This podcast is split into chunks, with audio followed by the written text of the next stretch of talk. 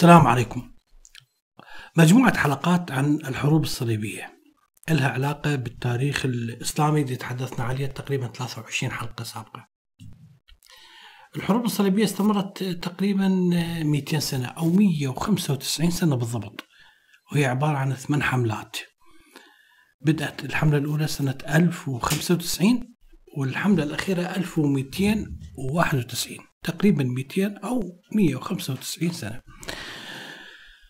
لكن حلقة اليوم ما راح أتحدث عن الحملة الأولى. سوف نتحدث عن أسباب الحروب الصليبية بشكل عام. فنقول أنه كانت الحروب الصليبية ممكن نعتبرها هي الفصل الأخير في مسرحية العصور الوسطى. وممكن اعتبار الحروب الصليبية هي أكثر الأمور جدية في تاريخ أوروبا وكذلك الشرق على الإطلاق. لأنه فيها اتجه الدينان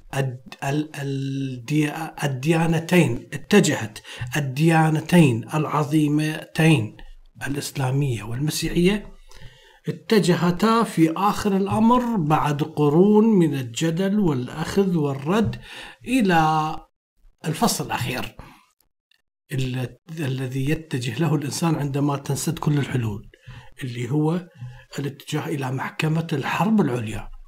حكموا السيف فيما بيناتهم في آخر الأمر فأصبح كل تطور في العصور الوسطى. أصبح كل توسع في الشؤون التجارية. أصبح كل توسع في الديانة المسيحية. وكل توسع في الديانة الإسلامية. كل تحمس في العقيدة الدينية على الإطلاق. كل أمر يتطور في القوة وفي العلم كل ما آه كل ما يتطور في الفروسية من أمور كل هذا بلغ غايته أين؟ بلغ غايته في حرب صليبية دامت تقريبا 200 عام آه زهقت فيها أرواح كثيرة لذلك عندما نتحدث عن أسباب الحروب الصليبية سوف نجد أمامنا ثلاث أسباب اندلعت على أثرها الحرب الصليبية السبب الأول هو زحف الأتراك السلاجقة اللي كانوا مهيمنين على تركيا بالكامل وأجزاء كبيرة والعراق بالكامل وأجزاء من الشام كبيرة أيضا الشام لنقل بأكمله. الزحف التركي السلجوقي هذا أحد الأسباب.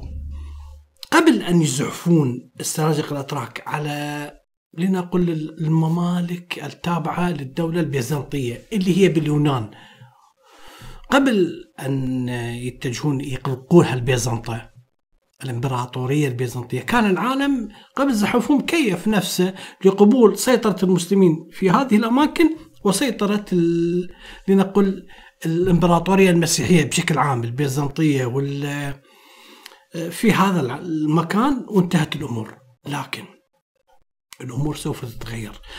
طبعا حتى بوقتها لما كانوا الفاطميين يحكمون في مصر الفاطميين حكموا فلسطين يعني في وقتها أيضا عندما احتلوها. مع ذلك المؤرخين يقولون أن الفاطميين حكموا فلسطين حكم سمح ورحيم. في عهد الفاطميين استمتعت جميع الطوائف المسيحية واليهودية بحرية واسعة في ممارسة شعائرها الدينية في الأراضي المقدسة إذا استثنينا فترات قصيرة. صحيح الفترة القصيرة هي الحاكم بأمر الله. هذا الحاكم الفاطمي المجنون الذي دمر كنيسة الضريح المقدس سنة ألف وعشرة يعني قبل تسعين سنة 85 سنة من الحرب الصليبية الأولى. لكن مع ذلك المسلمين أنفسهم قدموا كثير من الأموال من أجل إعادة بنائها بناء كنيسة الضريح المقدس. في فترة من الفترات آه، ذهب إلى فلسطين الرحالة المسلم ناصر خسرو. فوصفها بأنها كنيسة الضريح المقدس بأنها بناء واسع يتسع ل 8000 شخص. هذا البناء بذل فيه بناء عظيم. بني, بني آه، هذا البناء العظيم بمهارة بذكاء وزين كل هذا المكان بأمور جدا عظيمة. النسيج الحريري البيزنطي المطرز بخيوط الذهب. وحتى يوجد رسم للمسيح عليه السلام راكبا على ظهر حمار. انتهى كلام خسروي. مع ذلك كان في اورشليم اللي هي القدس كنائس أخرى كثيرة كان بإمكان الحجاج المسيحيين يذهبون إليها ويدخلون إلى الأماكن المقدسة بكل حريتهم. كان الحج إلى فلسطين أصبح منذ زمن بعيد إحدى الشعائر الدينية المسيحية أو ممكن تعتبرها غفران للذنوب أو توبة. فكان الإنسان أينما صار في أوروبا عندما يذهب للحج عندما يرجع ويصير بأوروبا سوف يقوم هذا الشخص بيكون له احترام وتقدير. ممكن الإنسان بأي مكان في أوروبا يلتقي بحجاج يأكدون أنهم أدوا هذه الشعيرة هذا الطقس بأن ممكن يضعون على أثوابهم إشارة للصليب. على أثوابهم اللي هي اثنين من خوص النخيل الموجود من فلسطين عندما ذهبوا إلى الحج في الديار المقدسة. مع ذلك يصف أحد هؤلاء الكتاب يقول بأن هؤلاء الحجاج اللي ذهبوا إلى القدس إلى أورشليم وأدوا طقوس الحج. كان من حقهم أن فيما بعد يكذبون ويخادعون ما بقي من حياتهم. ما يختلفون عن الحجاج المسلمين اللي عندنا.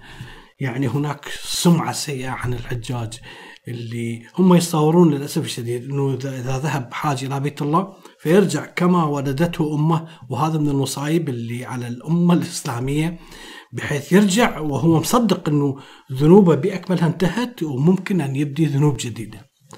على العموم بشكل عام الأتراك عندما انتزعوا بيت المقدس من الفاطميين متى؟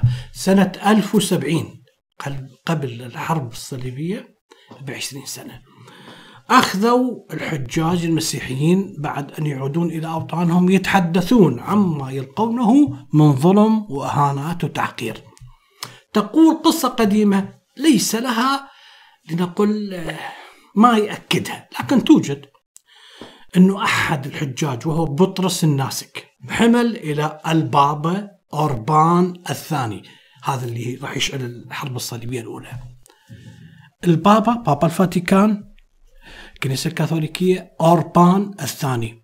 حمل له من أورشليم من القدس رسالة تصف بالتفصيل ما يعانيه الحجاج المسيحيين الذين يذهبون إلى الديار المقدسة ما يعانوه من اضطهاد وتستغيث به لينقذهم. الكلام سنة 1088 يعني قبل ثلاث سنوات أربعة خمسة من الحرب الصليبية من الحملة الصليبية الأولى. هذا أول سبب.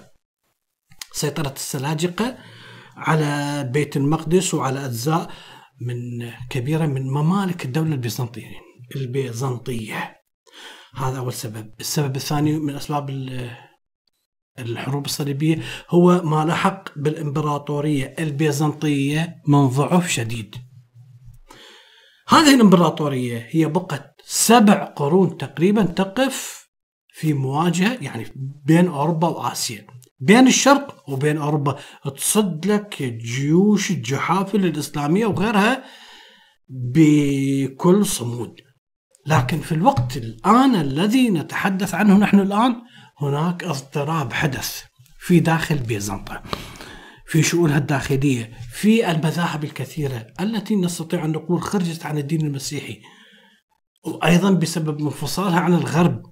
لأن نعرف أن هناك انشقاق جدا كبير حدث بين الكنيسة الكاثوليكية روما وبين الكنيسة الأرثوذكسية. هذا الانشقاق العظيم يسموه حدث سنة 1054 حدث هذا الانشقاق سنة 1054 فأصبح البابا وأوروبا الغربية هاي اللي هم الديانة المذهب الكاثوليكي. أما بيزنطة اللي هي اليونان وحتى مصر بوقتها قبل الدخول الإسلامي والشام أصبحت أرثوذكسية الكنيسة الشرقية. كل هذه الأمور أدت إلى ضعف آه، الدولة البيزنطية بحيث أصبحت لا تستطيع أن تؤدي رسالتها التاريخية. إذا بينما كان البلغار وكذلك البوشناق عندما نقول البوشناق هم قوم يسكنون في البوسنة والهرسك قبل أن تأتيهم الدولة العثمانية ويصبحون مسلمين والروس الكومان اللي هم البلقان هؤلاء يدقون أبواب أوروبا. بنفس الوقت أو أو عندهم أطماع على الدولة البيزنطية. بنفس الوقت كان من؟ كانوا الأتراك يقطعون أوصال الدولة البيزنطية اللي هي اليونان. يعني أكبر لا مساحة أكبر من اليونان. يقطعون أوصالها الموجودة بآسيا اللي بتركيا نستطيع أن نقول. اذا كان الجيش البيزنطي يعني ممكن أن يتم القضاء عليه بالكامل عند معركة اسمها ملازجرد هذه المعركة سنة 1071 ضد السلاجقة. يعني لو الحظ محالف السلاجقة بشيء يسير لكان بالإمكان القضاء بالكامل على آه، الدولة البيزنطية. لكن مع ذلك هم ما قصروا السلاجقة. السلاجقة آه، أخذوا مناطق جدا كبيرة من الدولة البيزنطية استولوا على حمص أنطاكيا سنة 1085 طرسوس التركية نيقيا. نيقيا مدينة مقدسة يعني عند اللي هي بتركيا اللي بيها مجمع نيقيا إذا تتذكرون سنة 333 اللي على أثرها أقر أقرت الديانة المسيحية. مجمع نيقيا. فهذه نيقيا صاحبة تاريخنا نستطيع أن نقول عنه عريق مقدس. ليس هذا فقط بل أن السلاجقة الأتراك أخذوا يتطلعون إلى ما وراء البسفور من أجل أن يقتحمون القسطنطينية. مع كل ذلك استطاع الإمبراطور إمبراطور بيزنطة سنة 1000 و... اللي استولى الحكم من 1000 تقريبا و 11 العفو 1081 إلى 1118 الكسيوس استطاع هذا الإمبراطور البيزنطي أن يحتفظ بجزء من آسيا الصغرى اللي هي تركيا بعد أن عقد صلح مذل. لكنه مع ذلك لم يكن لديه من القدرة ما يقف بوجه السلاجقة. لم يكن يستطيع أن يصد الغارات السلجوقية اللي في أي وقت ممكن أن تقتحم عليه آه، القسطنطينية عاصمتهم اللي هي فيما بعد سوف تكون إسطنبول. مع ذلك يعني لو نفرض أنه القسطنطينية سقطت بيد السلاجقة في وقتها سوف يستطيعون هؤلاء السلاجقة أن لربما يقتحمون أوروبا بأكملها. ها الأحداث اللي نتكلم عنها هنا حتى تكون الصورة واضحة الفاطميين موجودين في مصر. دولة المرابطين اللي تحدثنا عنها موجودة بالمغرب وفي إسبانيا. والسلاجقة موجودين في الشام وتركيا والعراق وإيران. ما الذي سوف يفعل هذا الكسيوس إمبراطور بيزنطة؟ سوف يبعث برسالة إلى البابا بابا الفاتيكان أوربان الثاني رغم أنهم مختلفين بالمذهب. يبعث له برسالة بل إلى كل أوروبا الغربية من أجل أن نساعده على صد هجمات الأتراك. فكان من أقواله بهاي الرسالة أنه من الحكمة أن نحارب الأتراك في أرض آسيا بدل أن ننتظرهم حتى يقتحمون علينا بلداننا بجحافل يعني ويسيطرون على أراضينا وممكن يقتحمون بجحافلهم إلى أوروبا الغربية. إذا هذا ثاني سبب.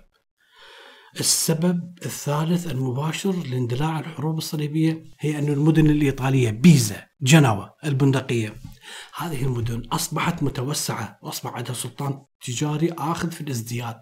كيف؟ عندما استولى النورمان على صقلية من المغاربة من المسلمين تقريبا سنة 1060 إلى 1091 خرجوا منها المسلمين أصبحت صقلية مدينة مسيحية. وأيضا انتزعت الجيوش المسيحية جزء كبير من إسبانيا سنة 1085 وما بعدها بحيث أصبحت النفوذ الإسلامي بإسبانيا جدا قليل على وشك أن يسقط. على أثرها أصبح البحر الأبيض المتوسط حر للتجارة المسيحية لا يوجد فيه مخاوف إسلامية. سوف تزدهر هذه المدن الإيطالية الإسلامية سوف تقوى العفو المسيحية سوف تقوى هذه المدن الإيطالية وتصبح هذه آه، المناطق بأكملها تجارية واقتصادية بشكل جدا كبير لأن معظم الغلات غلات إيطاليا وحتى البلدان الأوروبية آه، تكون عن طريق هذه المدن الساحلية.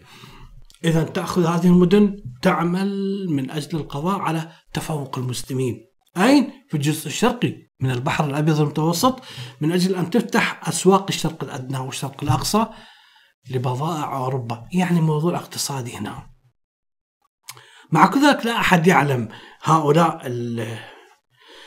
المدن الإيطالية التي كانت تطمح إلى القضاء على النفوذ الإسلامي بالبحر الأبيض المتوسط لا أحد يعلم هل كان لهم تأثير على البابا هل كانوا قريبين من مسامع البابا أم لا المهم يصدر قرار نهائي من البابا أوربان الثاني نفسه وإن كان حتى قبل غيره من الباباوات طافت بعقولهم طافت برؤوسهم هذه الفكرة. فكرة أنه حرب صليبية ضد المسلمين.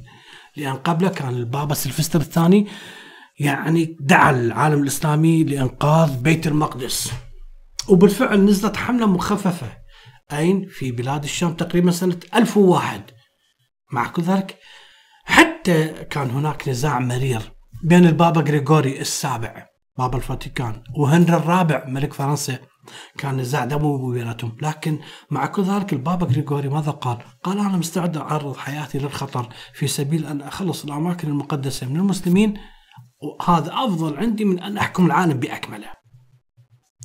إذا صاحبنا اليوم منو؟ البابا أوربان الثاني.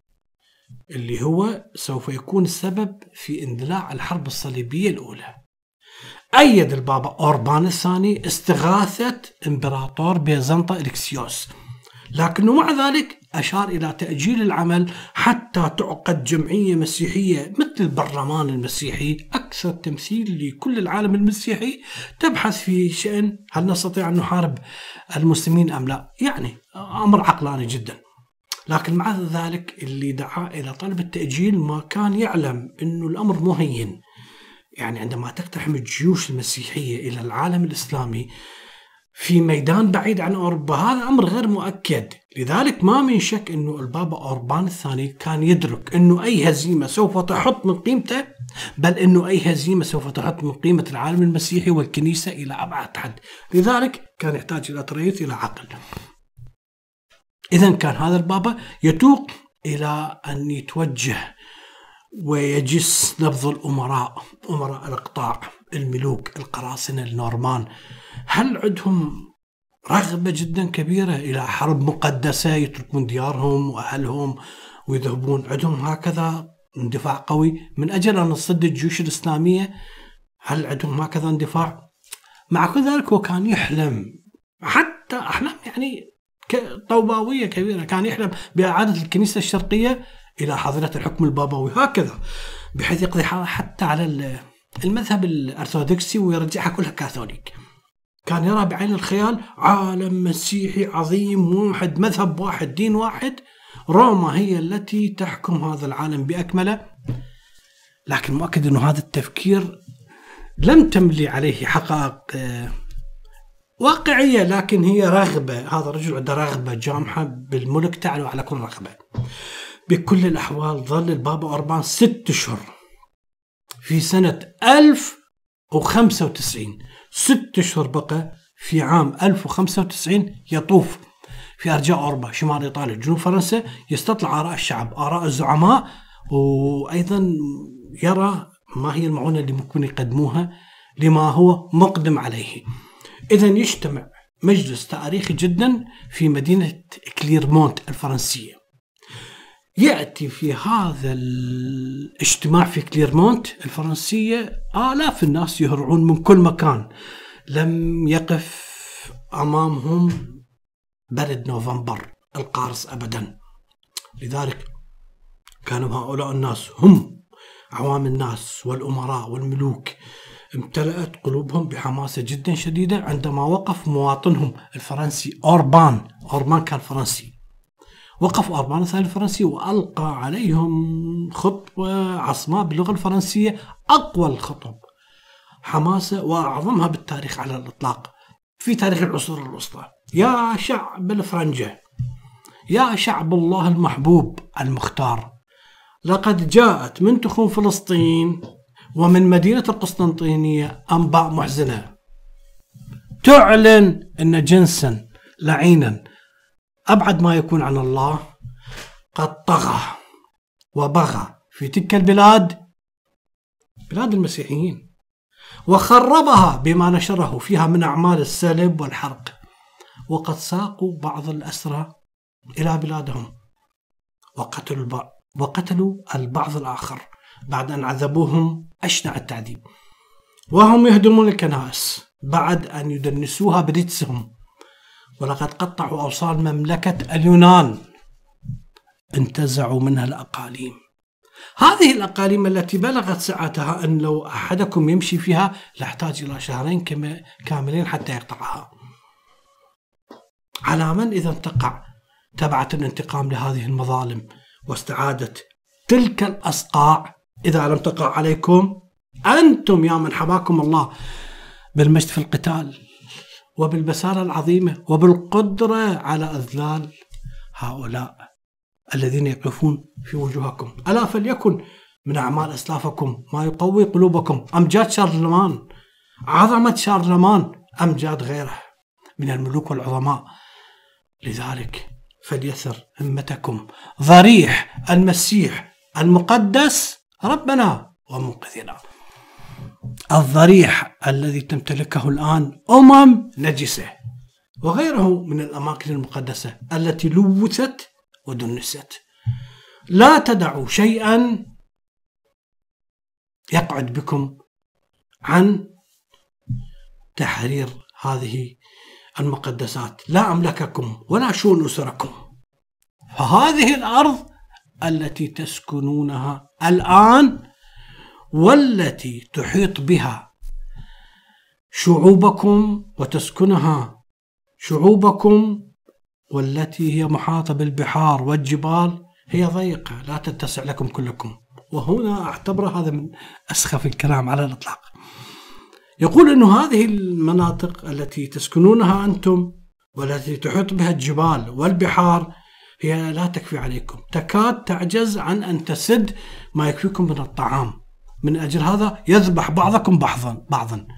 ويقتل ويسلب وينهب بعضكم بعضا. تتحاربون من أجلها ويهلك من هلك فيكم في عروب الداخلية. طهروا قلوبكم الآن. طهروا قلوبكم واتركوا أدران الحقد فيما بينكم. اقضوا فيما بينكم عن كل نزاع. واتحدوا. واتخذوا طريقكم إلى الضريح المقدس وانتزعوا هذه الأرض من ذلك الجنس الخبيث. ثم تمتلكونها أنتم. يقول أن أورشليم القدس أرض لا نظير لها في التاريخ. هي فردوس المباهج. أن المدينة العظمى القائمة في وسط العالم تستغيث بكم. فهبوا لإنقاذها. قوموا بهذه الرحلة راغبين متحمسين. من أجل أن تتخلصوا من ذنوبكم. من أجل أن تنالوا مجد الله في السماوات. لذلك هذه الخطبة الحماسية الفرنسية العظيمة أمام كل هذه العشود ملأتهم حماسة. لذلك علت أصوات الصراخ هذا الجمع الحاشد قائلة تلك إرادة الله تلك إرادة الله. ردد البابا أربان الثاني نفس الكلام تلك إرادة الله تلك إرادة الله. لذلك أمرهم أن يجعلوا هذا نداءهم في الحرب. أمرهم أن يلبسون الصلبان في ملابسهم وأيضا يضعون علامة على طاقياتهم على جباههم على صدورهم في أي مكان. مع كل ذلك قدموا كثير من النبلاء والأمراء والملوك من فورهم وسجدوا أمام عظمة البابا ووهبوا أنفسهم وأموالهم وأسرهم آه، من أجل تحرير بيت المقدس وحذا حذوهم آلاف مؤلفة من عامة الشعب. خرجوا لك حتى الرهبان حتى النساك من صوامعهم من أجل أن يكونون جنود بالمعنى الحرفي للكلمة وليس بالمعنى المجازي. الكل العوام والأمراء والملوك كانوا مستعدين لهذه الحرب المقدسة.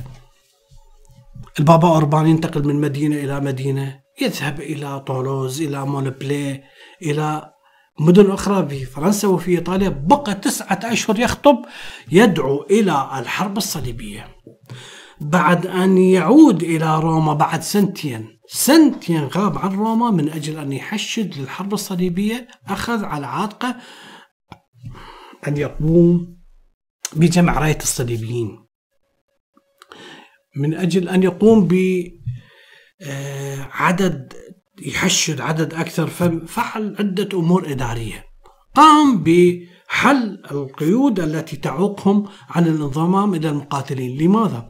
لأن هناك كثير من العبيد هناك كثير من الناس الذين لا يستطيعون أن يحاربون لأن هناك من يملكهم. سوف يتخذ عدة قرارات. حرر الرقيق اللي يعملون في الأراضي. حرر التابع الإقطاعي طوال مدة الحرب الإنسان اللي ممكن يزرع أرض لكن هي مو له حرر من هذه المسؤولية آه وقال له أنه ممكن إذا تذهب بالحرب المقدسة أنه أنت ما عليك أي حقوق مالية. منح جميع الصليبيين ميزة المحاكمة أمام الكنيسة وليس أمام المحاكم الإقطاعية. المحاكم الإقطاعية ما بها مرحميني محاكم الكنيسة بها مجال. وخلال كل فترة غيابهم وهم يذهبون إلى الحرب المقدسة حمى أملاكهم وأسرهم وبالتالي ما جعلهم آه، في حاجة إلى أي شيء. أمر بوقف جميع الحروب القائمة بين المسيحيين أنفسهم. عندهم حرب أخرى أهم. صحيح هو لم يستطع 100% أن يمنع هذه الحروب بالقلاقل بين المسيحيين لكن لنقل نظريا وضع هذا الشيء. ووضع مبدأ الطاعة التي تعلو مبدأ الطاعة لمن؟ للكنيسة التي تعلو على من؟ على مبدأ القانون الإقطاعي أو الولاء الإقطاعي وهكذا تتوحد الأمة المسيحية تتوحد أوروبا بأكملها لأول مرة في تاريخها عن طريق أوربان الثاني عن طريق هذه الحروب الصليبية ووجد أوربان الثاني نفس السيد المطلق لنقل أيضا من الوجهة النظرية حتى لا نبالغ. سيد مطلق حتى على ملوك أوروبا عن بكرة أبيهم بأكملهم. إذا تسري روح الحماسة في أوروبا بأكملها كما سرت من قبل أثناء الهجوم المحموم في جميع المناوشات بينهم وبين العالم الإسلامي. هذه تكلمنا عن الأسباب وحددناها بثلاث أسباب للحروب الصليبية. الحلقات القادمة سوف نتحدث عن الحملة الأولى والثانية والثالثة والرابعة والخامسة والسادسة والحملة الثامنة. شكرا لكم.